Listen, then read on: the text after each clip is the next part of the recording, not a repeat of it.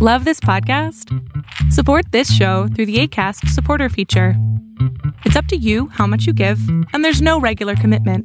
Just click the link in the show description to support now. You're locked in Look at what we have here, folks. to the only show that matters. The cream of the crop. Duke loves wrestling. And there is no one that does it better than Your host, I have come here to chew bubblegum and kick ass.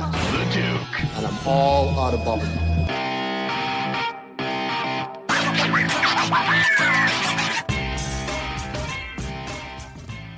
Hello, everyone. My name is Kai Douglas, professional wrestling referee for Evolve Wrestling, and just want to say happy holiday season to everybody out there and anyone that's going through some hard times right now and you're down on your luck.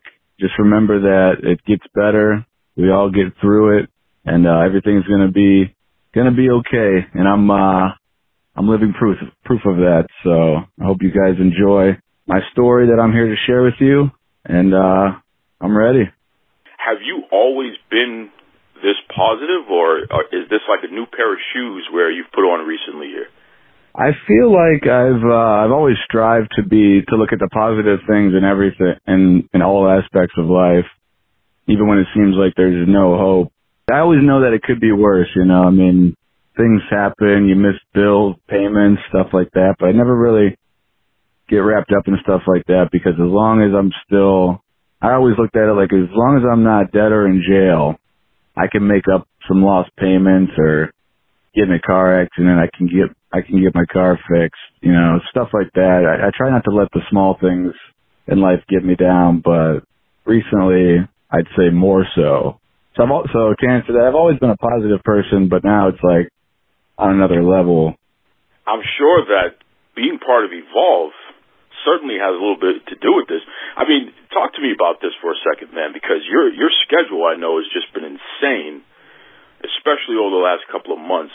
What is going on with Kai Douglas and Evolve Wrestling, refereeing all these these great stars of yesterday, today, and tomorrow? Uh, it's been a blessing, a major blessing in disguise. Um, if you would have told me, you know, three, four months ago that this is where I'd be right now, I'd call you crazy. You know, I, be- I believe everything has a chance to happen, but I, I wouldn't have put myself in this position where I'm at right now. It's, you know, almost every morning I got to pinch myself and and see if this is a dream or not because the, you know the people that I've been able, I've been lucky enough to surround myself with and have conversations with and people that have went from the television set to mentors in my real life.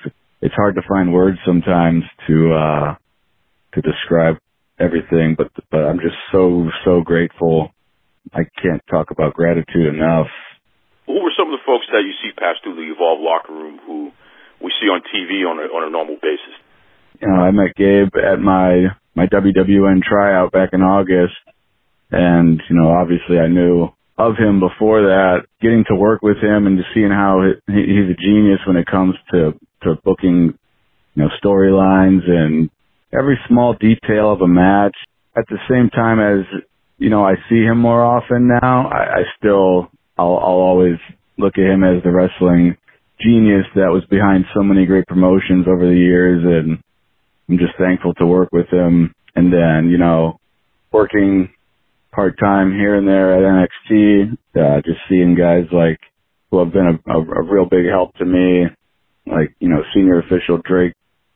He's he's just been he. I don't know if he even knows this, but he's just been a blessing in my life because you know I'm I'm very new to refereeing, and even before I knew I wanted to be a referee, I always caught myself paying more attention to guys like him and D.A. Brewer and Daryl Sharma and just, you know, like I used to watch wrestling matches as I'm watching the moves and I find myself more and more just staring at them the whole time. You know what I mean? And I've always admired the NXT refs are in shape and very professional and presentable. And that's what I've always strived for my whole life. So just having guys like that that, you know, I talk to on a weekly basis and I interact with and I can go to with questions and stuff. It's, it's just a blessing because just watching on TV and, and being in the, in the spot where I'm at now, it's, it, it's amazing to be able to have that kind of support and this mentorship. You brought up something that really blows my mind. I mean, you say that you're new to refereeing, which it's hard to tell when when folks see you in action there because you definitely know what you're doing and you've been doing a great job and really have been a, a enhancement to the matches that we see and evolve and, and some of the other promotions that are connected to the WWN. I, I want to take a step back though. I want to take a step yes. back because your story in general, does not start here at being a referee. And I know even for myself personally, I, I recognize your face. I didn't necessarily remember the name, but I knew the face. I'm like, I've seen this guy before, and and I feel like this guy wrestled before. Let's take a step back. You actually are are a trained professional wrestler, and, and you you went to a school and got your start years ago. Let's talk about that. When did you break into the wrestling business initially? Yes, many many years ago, almost two decades ago, uh, back in say 1990. Oh no, it was two decades. 1999 actually. Um, I'm I'm originally from the Cleveland, Ohio area.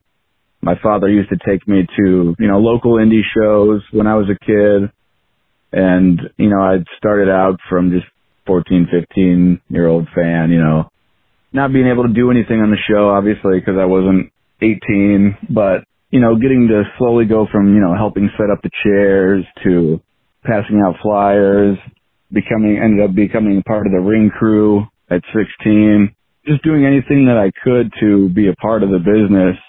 And that eventually led to me taking the step even further to train because ever since I went to my first WWF live event back in uh 1992 I believe it was uh, I've just been a fan. I've always known that I wanted to be a part of this business, but going back to the training, yeah, I trained in the uh, the back of an old billiards hall in Massillon, Ohio.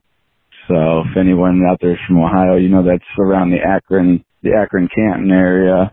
That's such a And- that's such a, a pro wrestling thing to say. You, tr you you trained in the back of a billiards hall of all places.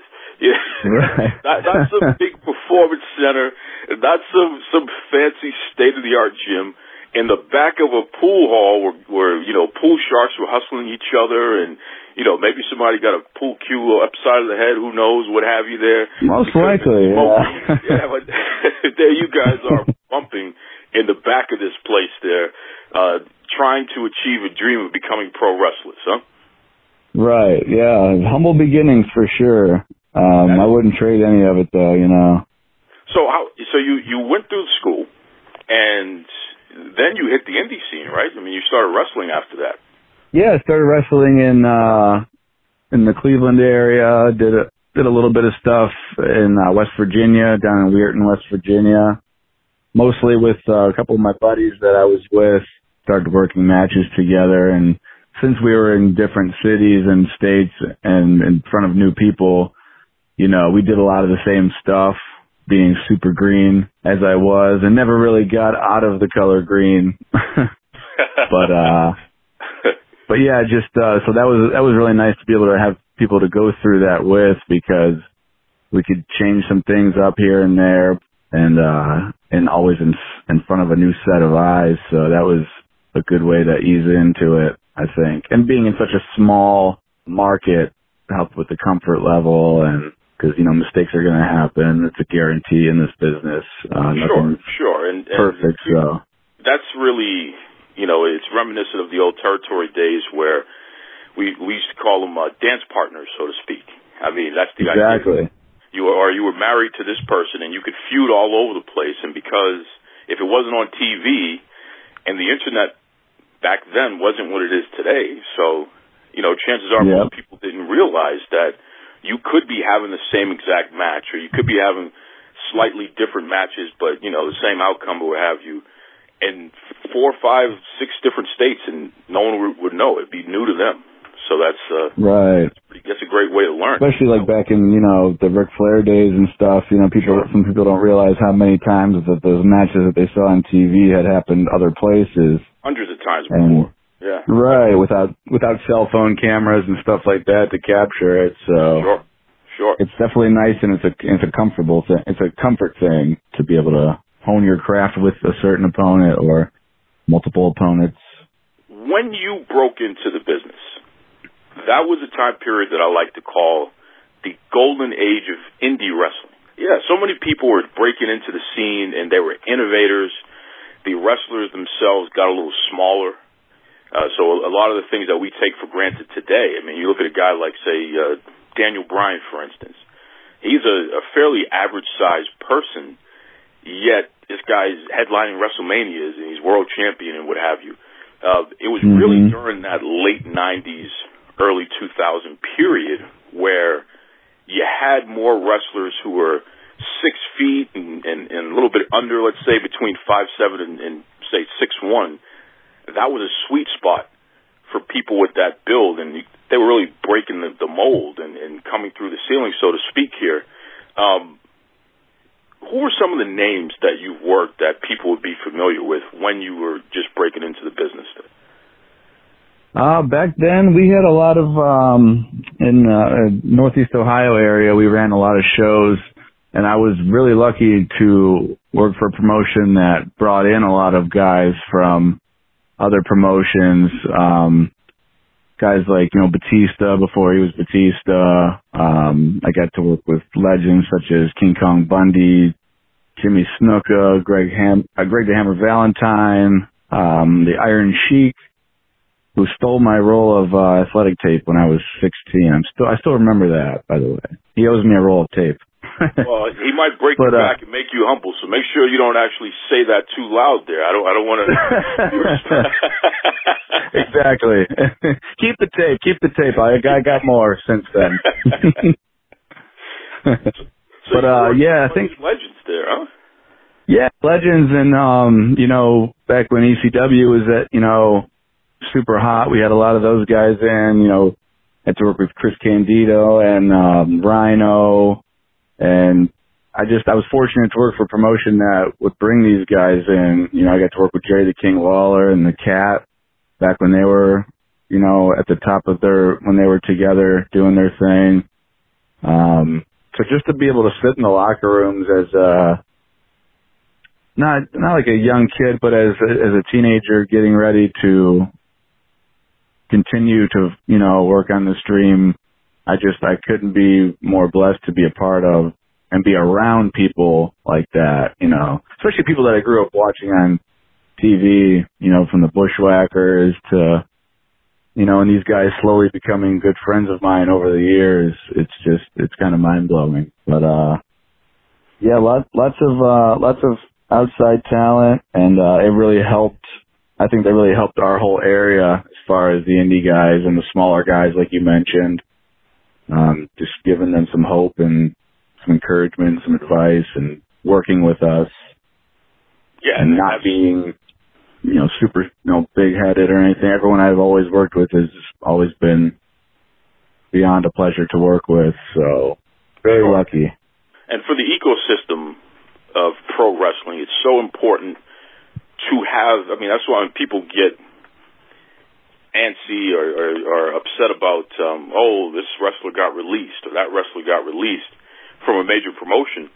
In all honesty, that's the circle of life in pro wrestling. I mean, when when somebody is no longer on the big TV show and they get to go back on the indies and you know they can scout talents, they can help the next generation of wrestler get better just being around them, like you said, in the locker room, hearing stories, getting critiques, or even being in the ring. If you're fortunate enough to do that with somebody who has been to the big time and who has something to pass down. Uh, that's just invaluable stuff there. That's that's great on the job training, so to speak.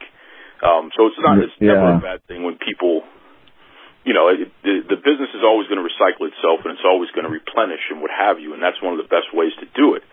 So again, you were a, a fan growing up. Your dad took you to the matches. You decided to pursue this dream of becoming a pro wrestler.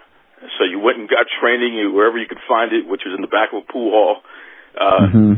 Then you you managed to work your way onto cards and legitimate cards where you were in there with legends. I mean, literally Hall of Famers were in the same locker room and at times in the ring with you. which is just Right. incredible, especially for a young person who's breaking into the business. So you're at that level, man, where it's like, okay, you know, this thing might actually work out. But then something changed. And you decided to go a different way and you decided to take a step away from this big dream that you had of, of being a pro wrestler. What Yeah. made you decide to put this dream, to put this love affair of pro wrestling down and go do something else? Well, in high school, in uh, my my freshman year, so this is about the same time I was getting, you know, when I started training and stuff like that in the wrestling business. About you know, 15, 16 years old. Um, my grades were never really good in high school. Um, I always wanted to, I always wanted to play football too. That was my other, my other dream. And I was never, I was never eligible for the team. You know, my my freshman year, my sophomore year. I was always, I don't know if I, I just never tried to apply myself, I guess. I was always more concerned with, I guess, wrestling and, and other things that interested me. But, um, so to, to shorten that up, so my junior year of high school, I finally became eligible to play football. I don't know if it was just a quick transition or I just, I got out of wrestling as much and started paying attention more to football now that I was able to do that. And I was getting older and stuff. And you know looking back sometimes I, I regret it because you know I don't know where I could be right now at this point in my life in wrestling if I didn't do that. But I'm also a big believer in everything happens for a reason. So back to the football thing um so I got out of that. I played I played my junior senior year. You know I had dreams of going to the NFL um did some camps for some semi-pro teams in the Arena League uh, down in Columbus, Ohio, and just pursued that for a while. And when that didn't work, I kind of just kept going with life, you know, and opened up my own business. I started my own company, um, grew that pretty big, and just started, I guess, settling on the fact that that was a chapter of my life that was over and gone and was totally okay with it at the time, but uh I moved down here to Florida the first time and I was uh blessed enough to I, I lived in Clearwater Beach, which a lot of people might know it's a large wrestling area. You know, you got you know Hulk Hogan down here. I worked out with uh the Bushwhacker Luke at his gym. I worked with a lot of guys that were current roster members of Impact at the time. This is back probably around 2010, 2011. Um, so that kind of started bringing me back into wrestling because it was gone for a little while. So getting to work with these guys and, you know, being invited backstage to Impact tapings and stuff like that when they were shooting at Universal Studios here in Orlando. Um, and just, you know, always being on the road, just being one of the boys, but really having absolutely no role in the show or any promotions kind of got me back into falling in love with the wrestling business. So I feel like moving down here was a, a huge rekindling of that, that flame for me. Your first love. You know, you both went your separate ways and you flirted with other, other, uh, folks out there. You got to see what's out there in the world. And then you run Yep. into your first love again, pro wrestling, and you realize, well, damn, I, I still kind of, I still kind of have feelings for that first love, you know. Right. Never went away. that itch, yeah, it never went away. In fact, you know that the fire is, is is starting to burn a little bit more again. But yet, you did not immediately try to come back. So you continue to pursue this personal business thing that you were doing, and then for some reason the, the business didn't work out, which is literally something that I can. The majority of the people who've ever started a business can relate to the ups and downs of building your own thing, of managing your own thing, and especially the first go round, there are so many challenges that you go through. And especially if you're pouring your own money into it, if you're literally bankrolling everything, like this is this is what I do, this is my life. Um, Mhm. it doesn't take much for it to fall apart. And unfortunately Yeah. for you, it did.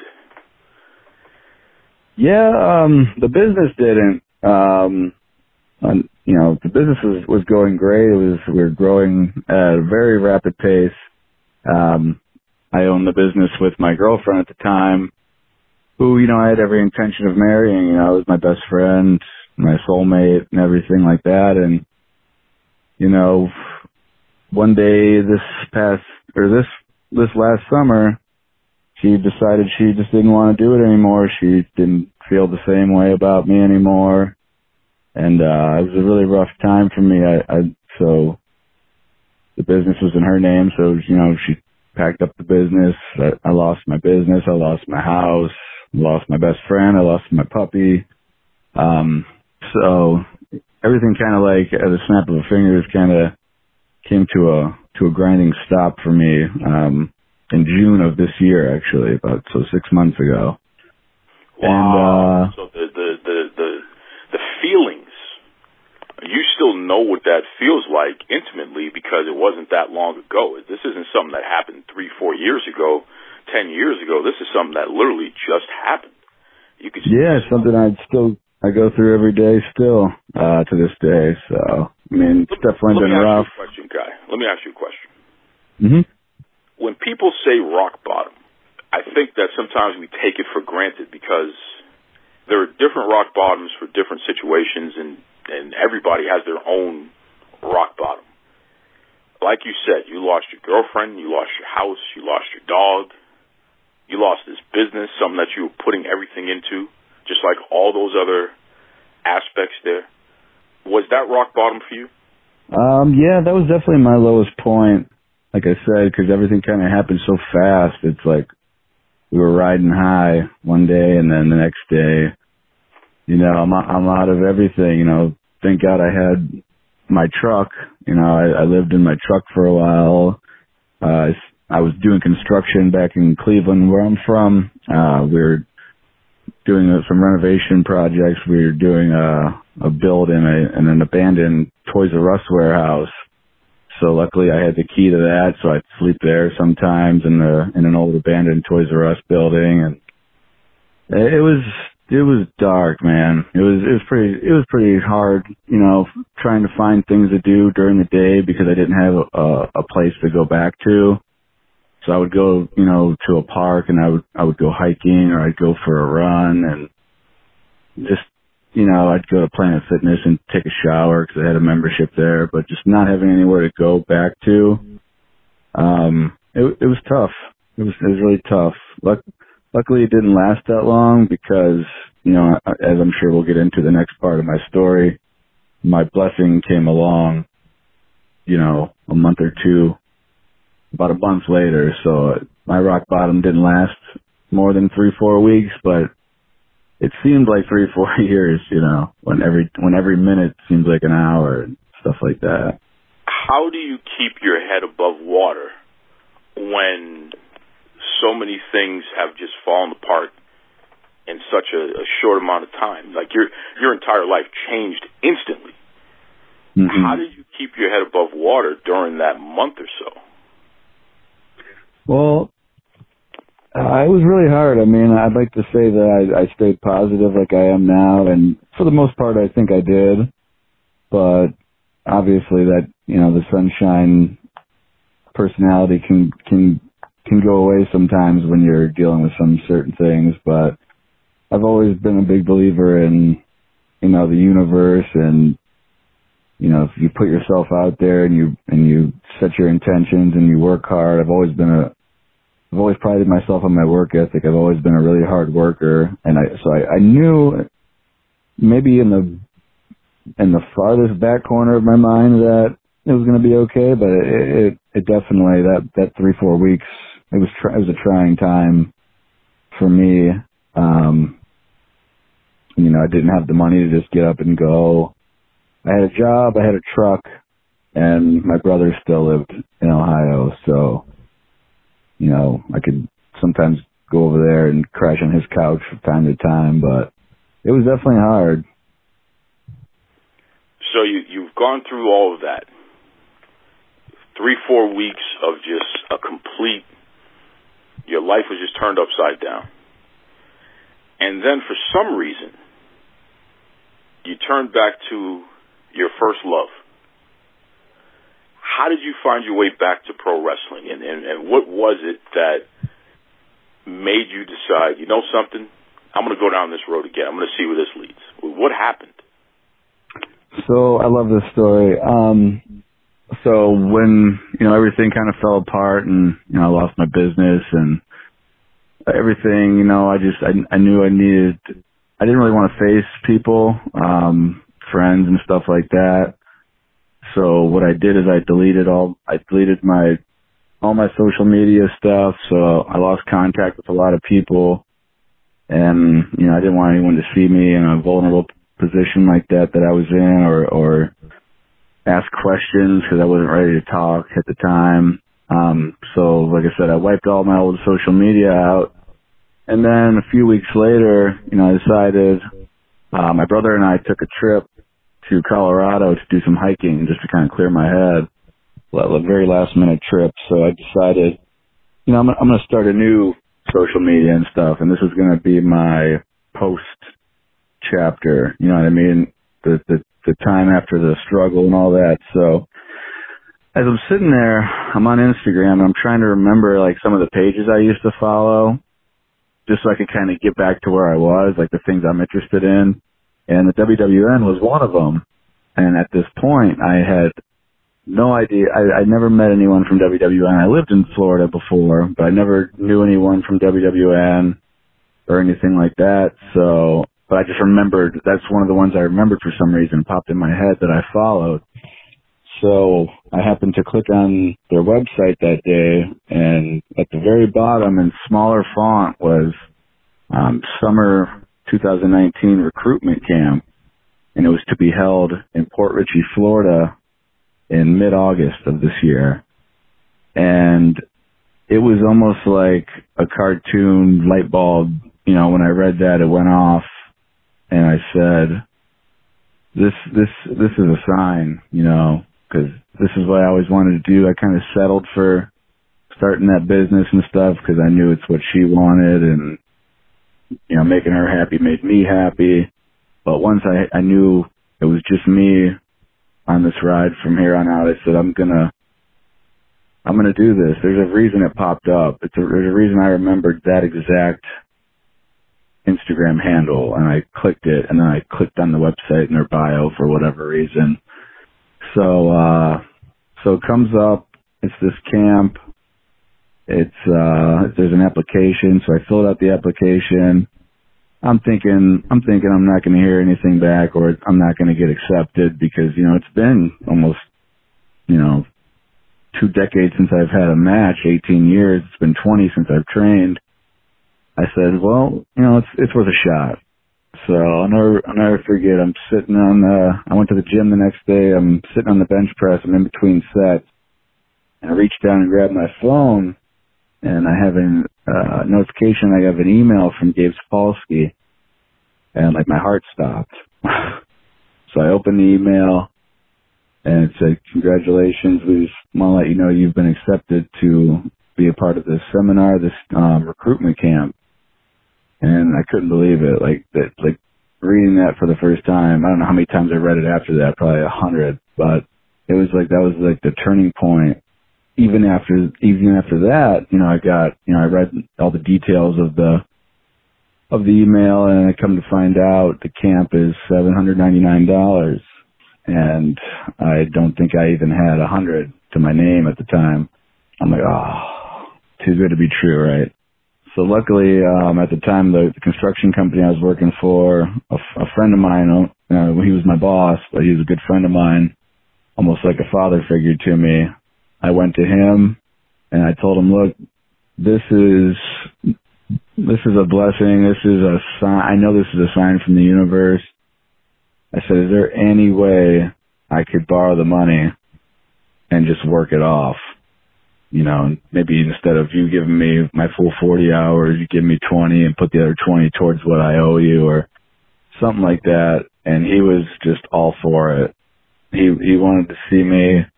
He hated losing me because I was his best worker and I was, you know, always reliable and he could always count on me and stuff, but he knew that I, I needed this. I think, I think he knew that I needed this. I can't speak for him, but, uh, he gave me the money. I, I decided that I'm going to do this full blast. So instead of just coming down to Florida to do the camp, I decided I, I packed everything I owned in my truck. I was working, we, like I said before, we were we were doing construction, remodels and stuff. We did, we did a lot of stuff for U-Haul, so I was able to get a storage unit for a few months for free and keep all my stuff because, like I said, I didn't have a house anymore.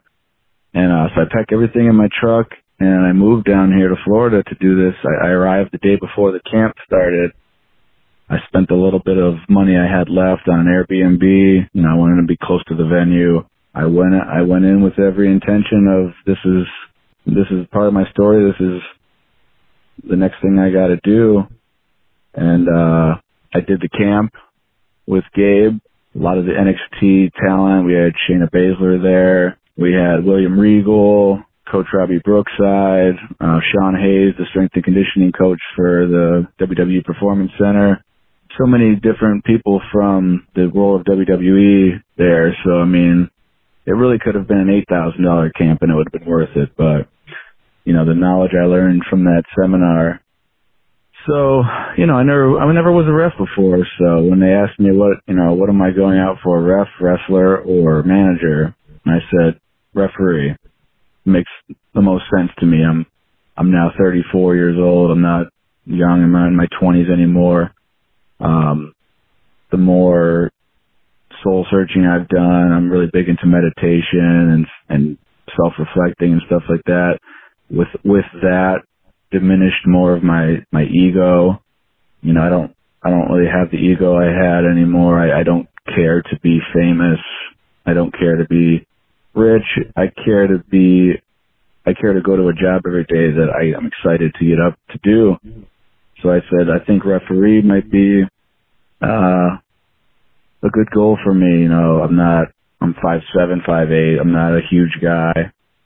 Um I feel like I looked a lot like what the referees in NXT kind of looked like. And I, like I said before, that's always inspired, those guys have always inspired me because they weren't your, your typical sloppy or, or small, wimpy looking guys. Like I, I said, I could, I could really see myself being like, like a Drake, you know, Drake's always, he was an inspiration to me before I met him. And, uh, so yeah, so I went down that path and never refed a day in my life. Um, kind of was just going off of what I saw on television. And so I got through the camp. We did, it was a long, grueling three day camp. Um, everything from seminars to drills, you know, did all the same drills as the wrestlers. And after the third day came up, you know, it was time to close out the camp. Everyone said their thank yous and their goodbyes and everything. And I remember sitting in the locker room thinking, okay, camp's over. I live in Florida now for no reason at all. I said, okay, now I'm just here. What, what comes next? So I was getting a little kind of confused. And Trevin Adams, who is the announcer and the ambassador for the World Wrestling Network, he pulled me to the side. He goes, hey, you live here. You live in Florida, right? I go, yeah and he goes, how would you like to come do some refereeing for American Combat Wrestling, which is ACW, which is our Florida brand of the WWN. So it's all, we're all under the same WWN family, you know, from, with Evolve and Shine and everybody. And I said, man, that would be amazing. You know, just, I just want some reps. You know, I don't, I just want some experience. So I owe a lot to him, and I tell him this every day. I told him this yesterday after we were coming home from Shine in Chicago.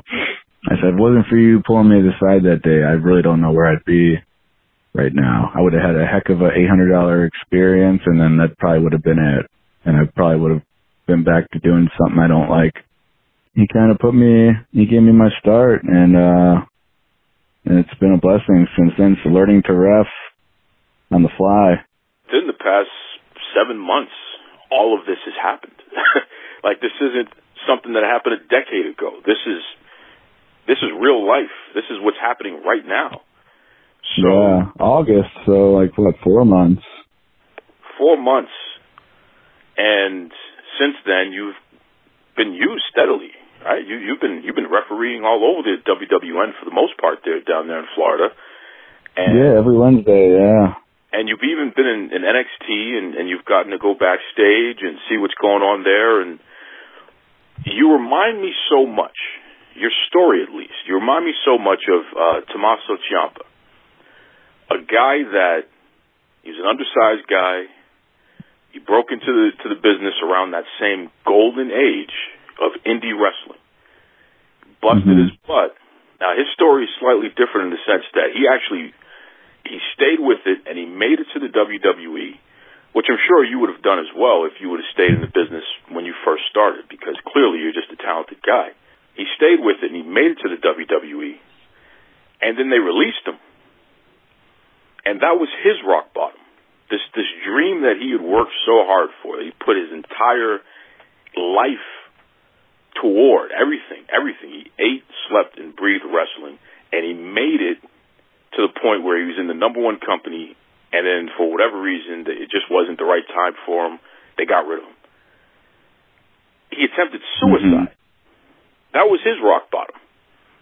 The man didn't know what there was to live for anymore. He took some time. He got he got the help that he needed and what have you, and and he, he refocused himself, and he rebuilt himself, and he rededicated himself, and now he's the face of, of NXT. Literally, you know, the most exciting wrestling brand to come around in, in the past ten years. hmm And he's been an NXT champion. He's, he's literally back in the WWE family, and he is a key figure. He is somebody that people are genuinely excited to see. He's had matches of the year. I mean, just an incredible story of, of having a dream, working your way up to it, losing everything, dusting yourself off, and somehow, some way finding the resolve to get back on the road and, and get yourself back to it. That's Ciampa's Right. story, and ironically, that's Kai Douglas' story. And it's funny you said that because um Tommaso has done more for me in the last three months, um, including that camp, but than he'll ever know. I see Tommaso now more than I see my own family, um, and that's it's awesome. I, I I tell him all the time when I'm at NXT, you know, I go to him for advice on not just training or diet or just life stuff, you know, and and he he said something to me back in August that has always stuck with me, and he calls it one body and one name. You only get one body and you only get one name.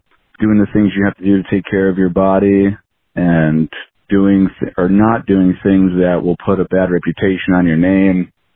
Because in this business, well, I'm sure in a lot of businesses, you know, you you get a bad reputation, people don't want to work with you and stuff like that. So that's one thing that I always took from him.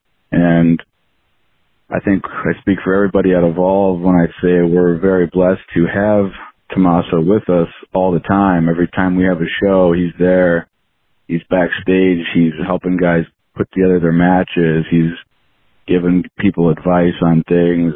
And, uh, I just, I can't be, I can't say enough good things about Tommaso and what he's done for me personally and professionally. Um, so to hear that story that you just told me, which I'll be honest, I did not know, that just, it, it makes perfect sense though that you said it because he's just an amazing dude and I, I owe him a lot.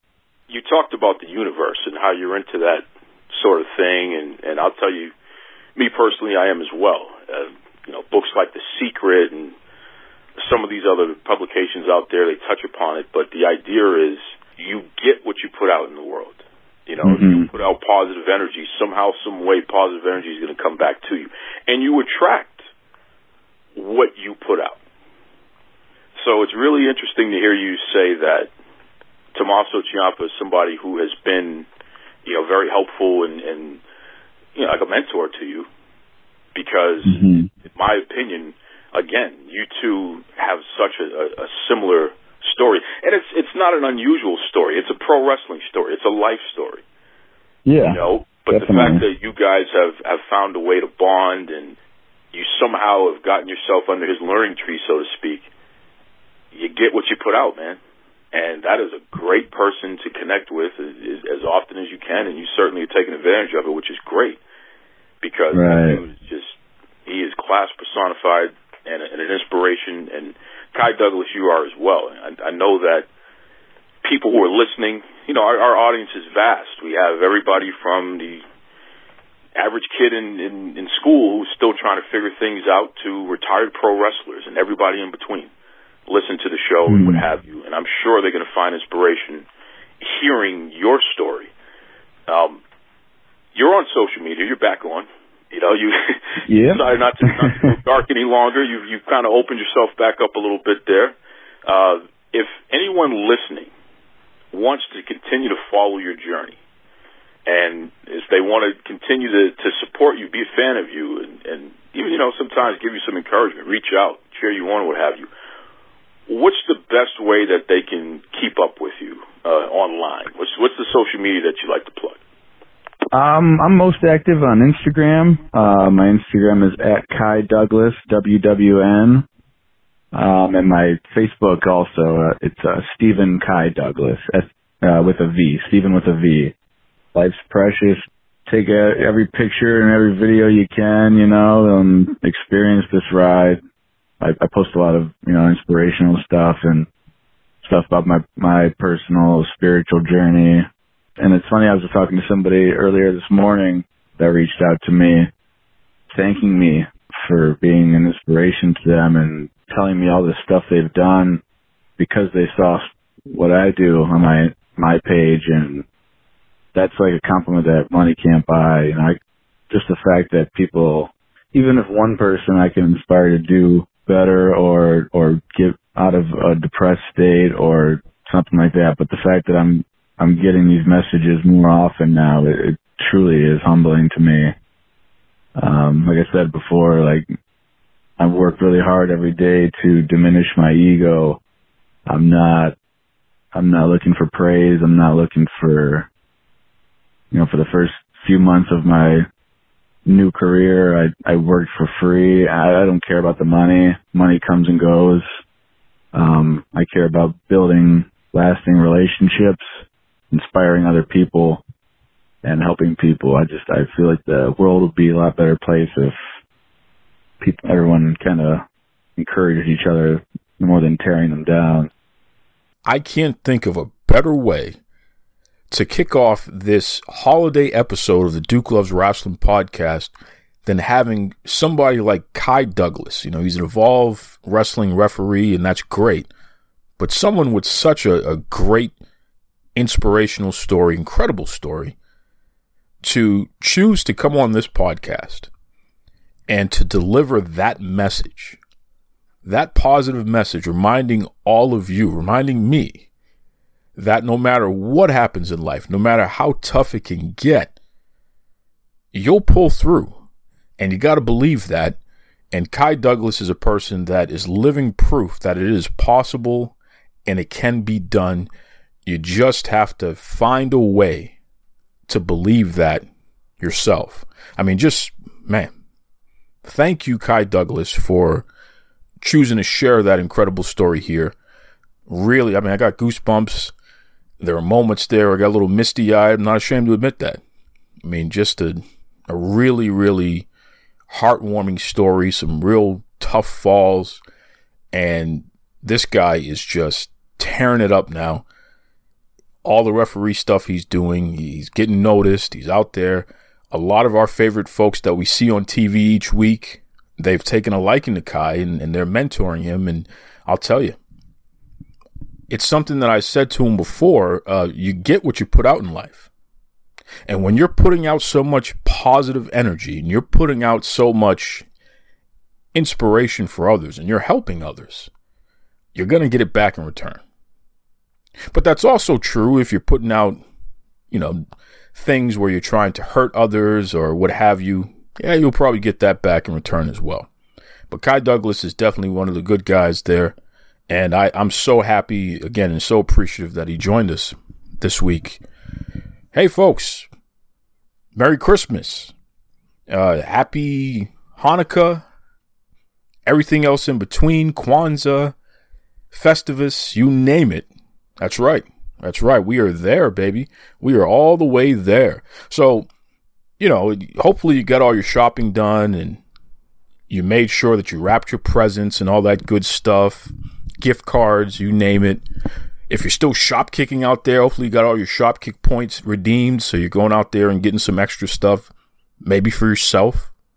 You know, it, the best time, in my opinion, to do shopping for yourself is directly after Christmas because the sales, especially on the things, items that have been returned by people who just don't want them, I mean, basically new stuff, it's a great time to save a buck and you can get what you really want out there. So, you know, but that's why I always say it's great to give a gift card, like a, a credit card company gift card or a mall gift card. Forget about specific store stuff. Get get folks gift cards, man. And I know it sounds some of you, oh, I want to give them a real present. It is a real present. You know why? If you give me a $10 gift card, especially around this time of year, I can take that $10 gift card and get $50, $60 worth of, of stuff just because of sales and couponing and things that I do. I can flip that. So think about that for a second. You can really help somebody get what they really need and want if you just get them a gift card. So just keep that in mind. That's right. That's right. Listen, on today's episode, I got something special for you. So we started off with Kai Douglas and that inspirational story. Again, really appreciate that guy. A little later, I'm going to play for you one of my favorite interviews of all time. It was one that we did a couple years ago, myself and the Boston Bad Boy.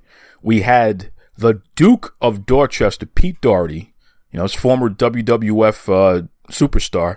We had him on the show and he was just incredible. And I'm going to share some background story, stuff that I've never really shared before in detail. I'm going to give you the background about that interview, so stay tuned. But before we get to any of that, once again, thank you everybody for all the great birthday wishes. I really appreciated it last week. In fact, I have a couple more messages in my inbox that I'm going to play. And you know what? Why even belabor the point? I got something special here from WoW superhero star Amber O'Neal. Okay, from Grits and Glam with uh, Jesse Jones. We'll play Amber right now. Happy birthday, Duke. We love everything you do for wrestling and wow superheroes. You are a superhero. Enjoy your day. Thank you so much, Amber O'Neal. That's my homegirl, man. She's cool as hell. Her and Jesse, just really, really great folks. So appreciative of everything that they do because they're just great competitors and even better people uh, behind the scenes. And I, I really appreciated the friendship with, with both of them. Just really solid people, you know. I'm going to tell you who's not solid. I got a punk. I got a punk in my inbox. And he's one of those those those Boston Red Sox people. Okay, one of the voices of the Boston Red Sox. Yeah, those Boston Red Sox having the audacity to send me the following message on my birthday. And I, I kind of contemplated if I was going to play this or not, but you know what? It's evidence. It's evidence. So I'm going to play this message right now. Hold on one second. Hey, what's up? This is Uri Berenguer, play-by-play announcer for the Boston Red Sox. I'm just calling to wish the Duke a very happy birthday. Yo, Duke, bro, deep down inside, man, I know you love that dirty water. I know you're the biggest Red Sox fan in town, biggest Red Sox fan I know. Since you can't shut your mouth about us. I know you love us. Hey, bro, all joking aside, feliz cumpleaños, hermanito. Take care. Can you believe this guy? Uri, I'm telling you right now, I can't wait for the Major League Baseball season to begin so my Yankees, my New York Yankees, can kick the Red Sox butt. And I'm not going to let you forget it, especially after you've done this to me. How dare you send me a message like that on International Duke Day? How dare you bring hard times to the entire Duke world? I don't even understand you, man. I'm telling you right now, the Yankees are going to kick the Red Sox butt and it will be on your head. I'm putting a new Babe Ruth curse on the Boston Red Sox because Uri sent me that ridiculous birthday message. You got it right there, Jack. That's right. That's right. Hold on. The, the, the Duke Loves Wrestling hotline phone is ringing there. Hold on one second. Hi, Doug. How you doing? This is Sophia Lopez, Wolf greatest attorney. Sophia Lopez, I am doing fantastic, especially uh, hearing from you. What's going on? Well, you know, I take care of my clients. I just wanted to wish you a Merry Christmas. Oh, thank you very, very much, and, and Merry Christmas to you as well. Feliz Navidad, right? uh, to you as well. And you know what? I'm so glad that you called me, Sophia Lopez, the world's greatest attorney. So many great things have started to happen to me ever since you decided to be my pro bono attorney. In fact, I want to thank you, and I'm glad you called in. I want to thank you over the air for setting me up with that special meeting with the Pope. What a great birthday gift that was that you were able to introduce me to your friend, the Pope, and I got a chance to spend some time with him. So thank you very much, Sophia Lopez. You're welcome. You know, if you are around me, you're going to have your VIP treatment. You're going to have friends in high places and I'm so happy. I'm waiting for you to come and visit us here in Mexico so I can introduce you to the former president of Mexico, Vicente Fox, or another celebrity.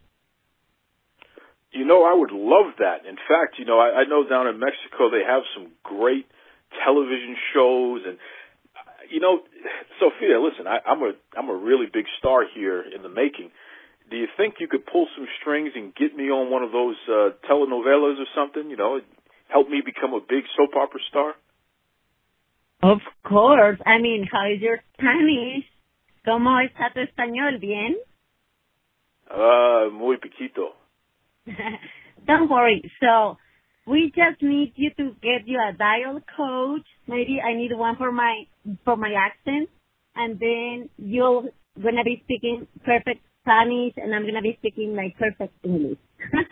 you see that? You see that, everybody? Once again, the world's greatest attorney, Sophia Lopez. She looks out for her clients. She takes care of us, and that's why I'm so happy to have her.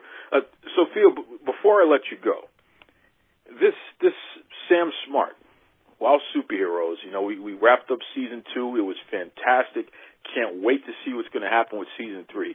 But this Sam Smart hasn't stopped talking trash online how how's the, the the lawsuit coming? I mean, is there anything we can sue her for and, and, and get her straightened out real quick? Yeah, of course. You know, the, your defamation of honor and another couple of things. And she's she I think she just playing everyone because for her not being on the inside the ring and not having like a full match, she feels like strong and she feels like she can talk bad about everyone. But just wait little by little, they're gonna take care of her. If he's not in the court, the other wrestlers, because he's talking bad about everyone. So I know that it's just girls that they're waiting for her to be inside that ring, and then they'll give her a lesson. Well, I can't wait to see that lesson because she certainly needs one. In fact, that'll be the only time when she's high IQ when somebody brings her in the ring and teaches her a lesson. That's for sure. Listen, Sophia, what's the best way that um, the fans can reach out to you and follow you online and what have you? Because I'll tell you, you, you post so often. Your content is so great. You are so beautiful and fabulous. It's just so fun to follow you online as well. So tell everybody, how, how can they reach you? Follow me on W-O-W underscore Sophia Lopez. That's for my Instagram account. And yeah, you know, I really like to hear about the fans, to hear about everyone out there. I love my Instagram family. Also, I love my Twitter family. And on Twitter, also you guys can find me as Wowie Sophia. Let me give you the hashtag account. And thank you for saying about the content. I really think on every post because I want to give a message. Like um, one of my latest uh, posts on Instagram, it was about I realized how in the old times, you know, that gladiators existed and they used to fight for their lives. And I realized that wrestlers are doing the same thing. And of course they fight for a belt and for another kind of surviving. But I just thought it was amazing how even on time we kind of do the same things, maybe not as brutal, where, uh, but still has the same effect on the fans, on the people. Like we get excited when we see the wrestlers in the ring, like in the old times, the gladiators. And back then they used to love, you know, the blood and everything. But now it's more about the honor, you know, the strength. So guys, just follow me. I love this post. You guys gonna have fun with me. And on Twitter, I'm at is Wowie under Sophia. Her name is Sophia Lopez. She is the world's greatest attorney. Once again, Sophia Lopez, Merry Christmas, Happy New Year. Thank you very much. Likewise, Feliz Navidad y Feliz Año Nuevo, Duke. And keep with your podcast, which I love, and thank you for everything. God bless you. How great is that? The world's greatest attorney, Sophia Lopez, taking time out of her amazing schedule. She is so busy. You know, she's a star. She's working on TV shows out down in Mexico. She's on Wow Superheroes. She's helping me sue everybody that I got a problem with. I mean, Sophia Lopez is just great. And again, you know, introducing me to the Pope, I mean, come on, that's no small feat there. It's a big deal. So again, thank you, Sophia Lopez. We're going to take down that no good Sam Smart. We're definitely going to do that together. There's no two ways about it. That's right. Okay, folks, I promised you something special. A blast from the past. A couple years ago, I had w, former WWE wrestler and commentator, the Duke of Dorchester, Pete Doherty, had him on the show. Now, Dorchester is, is the largest neighborhood in the city of Boston, Massachusetts. Okay. And Pete Doherty was so proud of being from Dorchester. That's why he made that part of his, his wrestling name. And the guy is still a local legend. Everyone loves him, what have you. So I spoke to Pete, and he agreed to come on the show. And let me tell you something. What a lot of people don't know, he, he mentioned during this interview, and you're going to hear this, that he had a surgery coming up not long after the interview. This was a life threatening surgery, folks. And there were some people who didn't know if Pete was going to make it out on the other side there or not. Now, thankfully, Pete is still kicking. He's still going strong, you know, still doing well and what have you. Thank goodness. But at the time, it was a little dicey. So when the Boston Bad Boy and I were conducting this interview with Pete, both of us, front of mind, realized the fact that this very well could be the last interview that this guy ever does. For one reason or another. If that surgery didn't go the right way, goodness gracious. And because of that, it was such an emotional moment. And the entire thing, I mean, we were we were laughing and joking and lifting the spirits and what have you, just having fun talking about stuff, and you'll hear all of that. But just keep keep in the front of your mind. We're talking to somebody who literally was facing their own mortality at the moment while he was having an interview. And even at the end, the way that we ended it, I can't help but feel like that was almost a goodbye to everybody, which was really, really haunting at the time. And just, you know, I mean, again, brought tears to my, it made me cry. Absolutely did.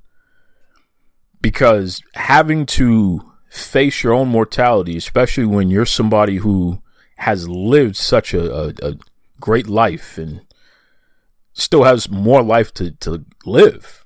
You feel like you have more more in the tank, as Mark Henry would say. That was a tough one. But again, folks, he's still around. He's still with us. Pete Doherty's still kicking, still going strong, loving his family and all that good stuff there. So keep that in mind. But without further ado, here is a classic Duke Loves Wrestling interview with the one, the only former WWF wrestler and commentator, the Duke of Dorchester, Pete Doherty. Hey, this is the Duke of Dorchester, Pete Doherty, born and raised in Dorchester, Massachusetts. Yeah. Wow. Wow. You see that? The Duke of Dorchester. The Duke of love it. Dorchester. Pete Doherty. Oh, my goodness. Some- it is an honor to have a local legend on the Duke Loves Wrestling podcast. Well, I'm pleased to be here. I'll tell you that. I, I tell you, it's pleasing me to talk to a real Duke, not the fake All Duke right. I got to talk to all the time. Goodness. You see All this? right, all right, bad boy. And a guy cool. from Dorchester. That's right. Real Dorchester. I have to ask, were you one of the friends of Eddie Coyle? Because I feel Uh-oh. like you would have fit Uh-oh. right in there. Uh, no, I wasn't, but I know who you're talking about. That's an insider I scoop did right know, there. Uh, I did know Whitey Bulger Oh, uh-oh. uh, from South Boston Yeah, yeah, yeah. and uh, that crew. I knew some of them, you know. I'm sorry to hear it. Well, those guys must have loved you, right? I mean, come on. You, you were a local Yeah. legend Yeah, there. In fact, uh, one time I said, to, this is a true story. I said, "Hey, Whitey, uh, look at I'm wrestling in Boston Garden tonight. Here, I'll give you give you a couple of tickets right up front." He says, "Duke, I don't need them. I go in there anytime, and I don't pay anything." I just like that he said, "Hey, Whitey." I don't know how many people said that and Yeah. got away with it. Yeah, well, he did. you don't mention the Duke of Dorchester. I'm telling you. I'm telling you. So, Du- Uh, yeah. Duke, you had a hell of a career, though, because you started off uh, in the WWWF for Vince Sr., right? Oh yeah, I I started off. Uh, let me see, uh, with WWE and WWF with Vince Senior, and then when Vince Senior passed away, uh, Vince Junior took over, Mm-hmm. and Vince Junior. Uh, I said to him one day, uh, uh, "Look at, I'd like to be able to keep my name, the Duke of Dorchester." And he says, "No problem, Duke. We want to keep it that way, also. You know, just everything uh, going the same way." Wow. So uh, we uh, let me see. We I traveled with WWE, WWF all the way to Kuwait. Wow. We wrestled there in Kuwait, and uh, it was it was just fantastic. We wrestled in a uh, a soccer stadium. it held over a hundred thousand people. Whoa. It- the- I think the actual thing is like sixty thousand. Yeah, but they had more when you seats. put standing room, and then you got people climbing over the walls, it was it was just unbelievable. That's crazy. I got. I want to ask you. So when you're when you're working in that era, when you're working for the WWE under Vince Senior, who are the guys you're hanging around with? Who's your crew? Who are the other names of uh, the, the guys that you worked with? George the Animal Steele. Of course. of course. legendary. All right. Haystack Calhoun. Oh, big man. Yes, sir. Oh, the big man. Oh, God. But those are two huge Uh, names. Larry Sharpe Oh, yeah, of course. from New Jersey. He was Iron Mike Sharpe's uh, father, right? Yeah. That's right. Yeah. That's right. That's true. That's true, yeah. See? So what was it like Oh. back then? How did you know you guys traveling from place to place? You know, you're you're, you're really Oh. working. It's not like the sort of glamorous TV gigs they got right now. Exactly. Give us a taste of what that's like. we would go through a car every year. when I first started, I started with a brand new 1971 LTD convertible. Oh, All right. So, being a good guy, uh, uh, the promoter asked me, "Hey, would you pick up Andre the Giant Of at. Logan Airport?" Of course. Of course. because we're wrestling up in Saugus somewhere, you know. And uh, I said, sure, I'll do that. So I go over, I pick up Andre, but Andre's got his his buddy with him, Frank Ravo, Yep. and uh, he's he's another three hundred pounds. At least. They're both sitting on the right side of the car. Andre's in the front with his head. like put the top down, put the lid down, and his head sticking up, and the other guy there, boom, and the car is going down at a a tilt on the right. okay, all right. So when we finally get there, they get out, and my car still stayed that way. All the Oh, man. Shocks are gone, the whole nine yards. shock and gone. I, I, I love the idea of bringing that car into the mechanic, and he goes, "What the hell happened?" You go, "You'll never believe. Yeah, I picked Andre up the Andre the Giant." Giant at the airport."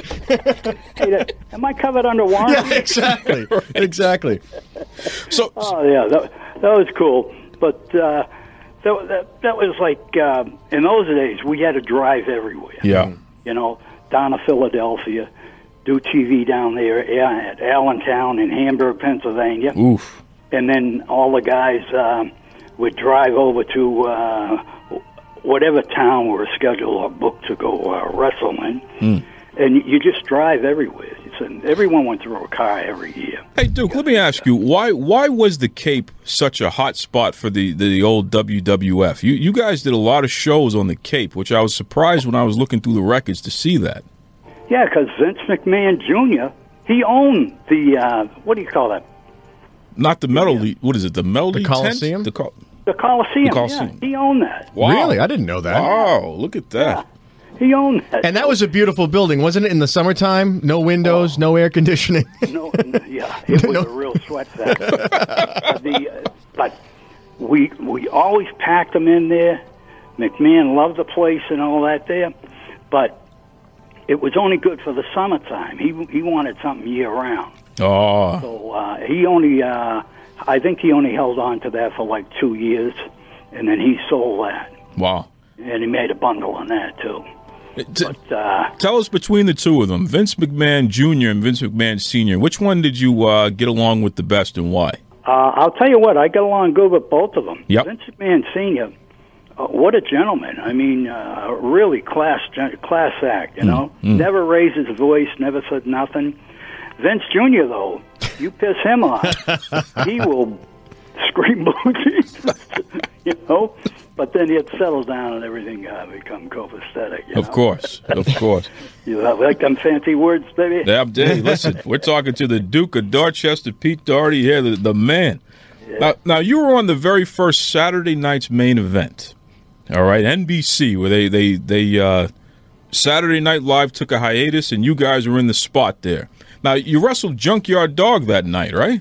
The JYD, yeah. Yes, sir. What was that like? JYD was was pretty cool. The, it was easy, and being that uh, that we were the, like the first show on, uh, and I think I was the uh, first match. yes, sir. How's that for history? So all all you fantastic. So all I all my job was is to get up and pump the crowd, and I used to. Uh, uh, sometimes I would show uh, the number one finger, Mm. showing everyone I was number one. That's right. That's right. With the blonde hair. That's right. oh, oh yeah, that went over big time. That got a lot of heat. But I'll tell you what, on that number one deal though, I did that in Kuwait. Mm. Oh, I'm sure that did not go over well. Bad thing to do in Kuwait. yes, They sir. were ready to kill me. Wow. Oh, Jesus. So we're talking about Uh, make. it's No, go ahead. Finish up. it's a it's a obscene gesture over there, Yep. and as well as here. But it really has a bad con, you know, bad vibe. You're lucky you got out alive there, I, Pete. I am. I am. So you, you make history on this national broadcast, something that goes on to become this this historic, famous thing for the WWE and, and, and, and for wrestling in general. It's sort of the MTV moment for wrestling, where it really jumps into mainstream. You're a guy that comes from sort of before that, the old school style, it, transitioning to this new school. What is there a difference when you're wrestling for TV versus wrestling just to pump the crowd up? Uh, wrestling for TV is, you, you know, you're only out there for like, uh, say, t- a 10 minute match. Mm-hmm. So in that 10 minutes, you got to tell the whole story about what you're doing. Sure. You know? And as opposed as in uh, out on the road, in a match out on the road, you have more time and more access Interesting. and able to do more. Whereas you got to screen uh, s- squeeze all that in there on the uh, program, the NBC program. Remember, I'm I am 74 years old. Listen, age is just a number. and yeah, and You know- uh, sometimes sometimes I kind of uh, you guys are gonna have to help me out. Listen, Duke claims to be a young man, but if you had to sit here and look at him, you would say, "I think Would he's aged. stop? He hasn't aged well." Would I'll you just say that. stop? I mean, you're a wise guy over here. Jeez, embarrass me in front I'll of tell Duke you of what. Dorchester. One reason why I grow this beard Yeah, is because everywhere I go, not everywhere I go, but I look younger than what I really am. that's right. You're talking to um, two bearded men too, so I I, know, think, yeah, I think we're, all we're on the to something boat here, brother. you know. Well, see, it's it's funny. Tell them the Boston Bad Boy story here. So, so the Boston Bad Boy is named after a, a previous Boston Bad Boy, Tony Rumble. Yeah. Do you remember Tony Rumble from the old ICW? I don't remember him too well. I've heard of him. He, the, just the Savoldis, they ran the uh, ICW there. Uh, Joe Savoldi and his father there. Angelo Savoldi. Angelo, yeah, Angelo's the the old man there. So so uh, Rumble took over right after them, and Oh. and he would always wear a Bruins jacket. He, he'd wear a headband that said Boston on it. He was Boston through and through, just like yourself. You were Dor- Duke of Dorchester there. So the Boston bad boy here, he's like a homage to uh, Tony Rumble. Oh, cool. Yeah, you know, it's like Duke gave me this name because I don't keep up with the modern wrestling. I got to tell you that, Duke. You know, it's the old school stuff for me. This modern stuff, it's like a soap opera. I don't get time for it. So he's. I said I need a good name. Get me someone lined up, someone classic. And I said Boston Bad Boy. Clearly, That's it. that's me. That's who he because is. I, you know, someone's got to be the bad boy in this situation. Well, well, uh, I, the way I got my name was through uh, Chief Jay Strongbow. Oh, hi, Chief. You know? Yes, sir. Yes, sir. Tell us about yeah, that. And uh, what it is, uh, we were wrestling in, uh, I believe, in Attleboro. And at the time, I was working in the uh, shipyard at uh, General Dynamics at uh, Fore River in Quincy. Yes, sir. The old factories there. Yeah. Yeah. And uh, so I was late getting to the match, and I and the chief, I come walking in, uh, and the chief said, "Well, with I won't say the words." He said, you know, well, if it ain't the F in Duke of Dorchester. Look at that. Your reputation preceded you. Nice. if he only knew, right? If he only knew. Oh, oh, I tell you, we all just started laughing unreal. And then uh, some of the guys said, hey, you know, that sounds pretty damn good. You, Yeah. you ought to keep it. Yeah. So uh, it's actually Chief Jay Strongbow gave me that name. Well, see, it's it's little moments like that that could carry you for the rest of your career. Because I'm going to tell you right now, Pete. Uh, as a young child growing up and being a huge wrestling fan, I, I knew of Ric Flair and Hogan and all that, but all the local guys would always say, no, you got to watch the Duke of Dorchester. You got this is a local guy. You have to support him. He's OFD, originally from Dorchester, just like you.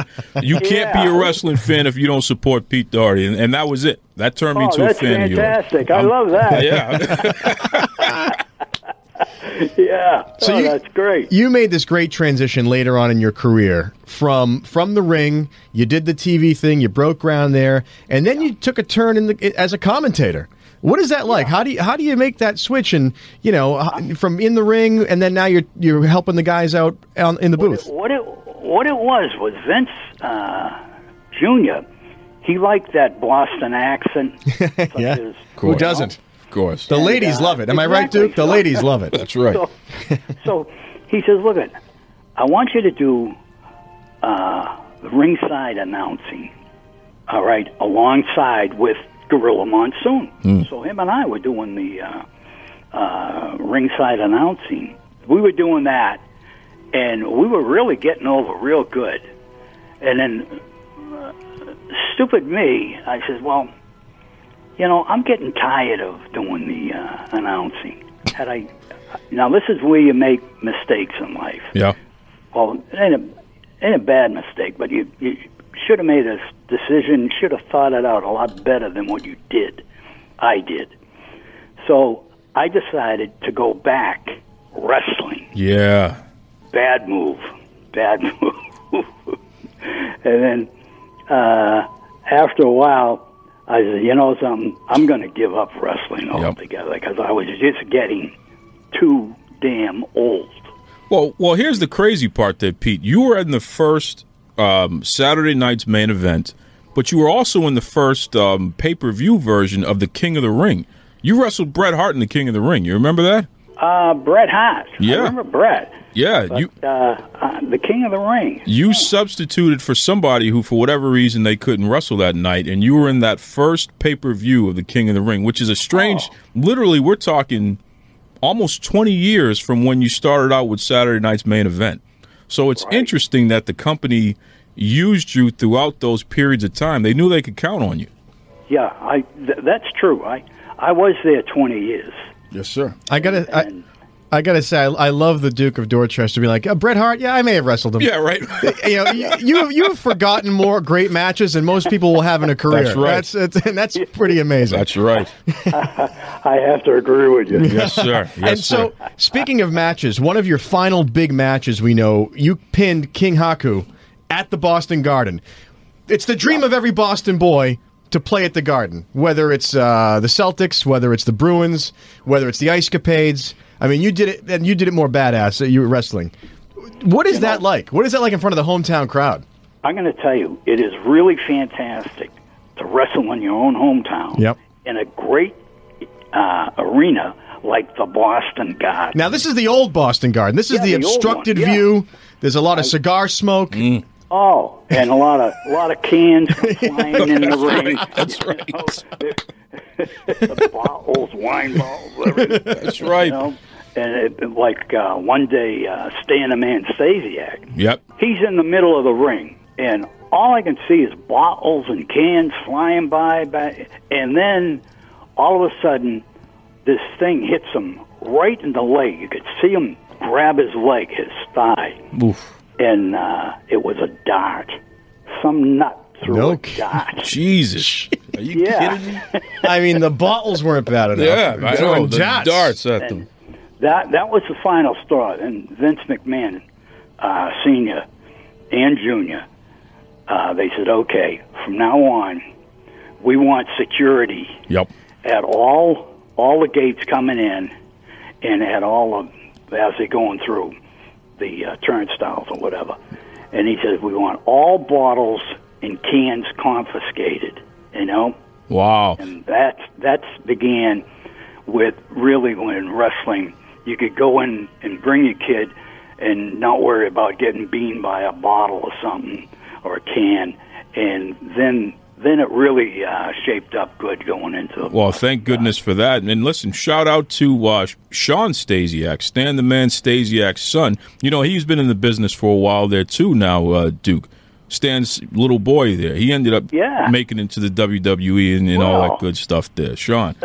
That's good. Good for Sean. So I got to ask you. I mean, just going back to the Haku thing, this guy was known for being tough in the ring.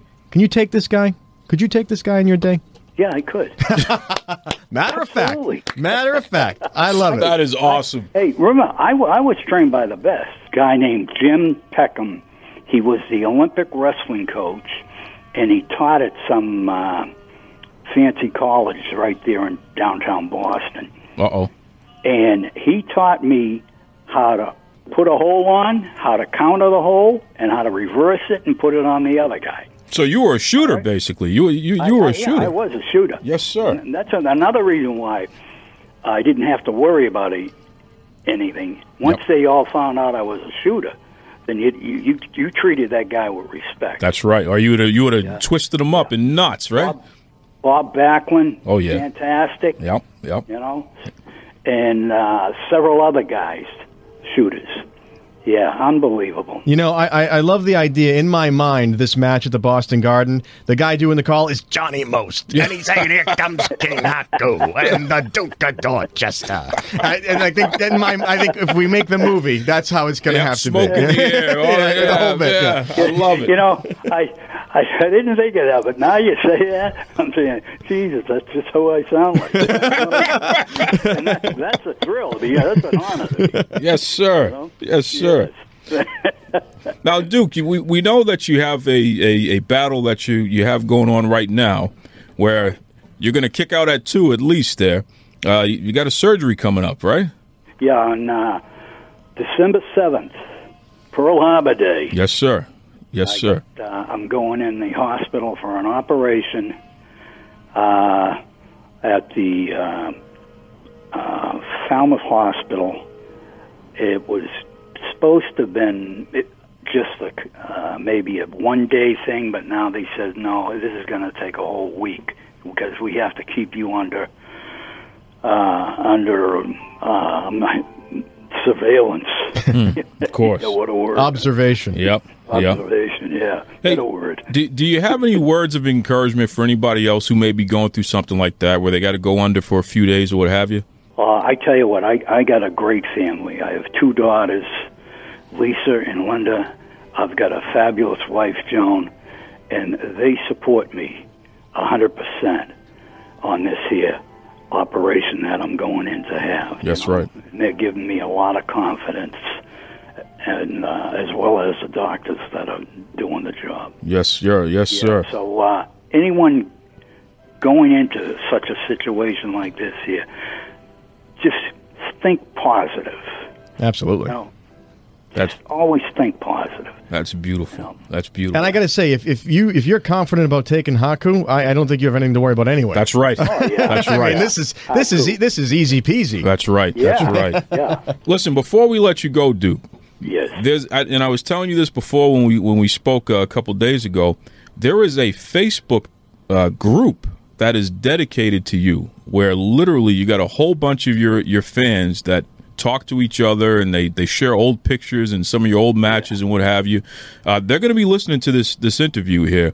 So if you have any words for the guys who are keeping the Yes, the Duke of do. Dorchester alive, please go right ahead. I think I know who it is. I think it's the guy running it is Pete Randu, Mm-hmm. and uh, he is a fan, fantastic guy. He has been to every match when he was a kid at the uh, Jack Witchy's in Attleboro, Mm. and then when at Jack Witchy's moved over to the Providence Civic Center, him and his buddy were there all the time all the time. Uh, they were just fans that I cannot believe, and I, that's who I think this here is running this here. And I, I tell, I want to tell them from the bottom of my heart, I thank both of them. Fantastic, fantastic. Good stuff. Good stuff. It, they, uh, uh, his buddy was Joe Brunette from uh, New Jersey, and the two of them were always at the shows.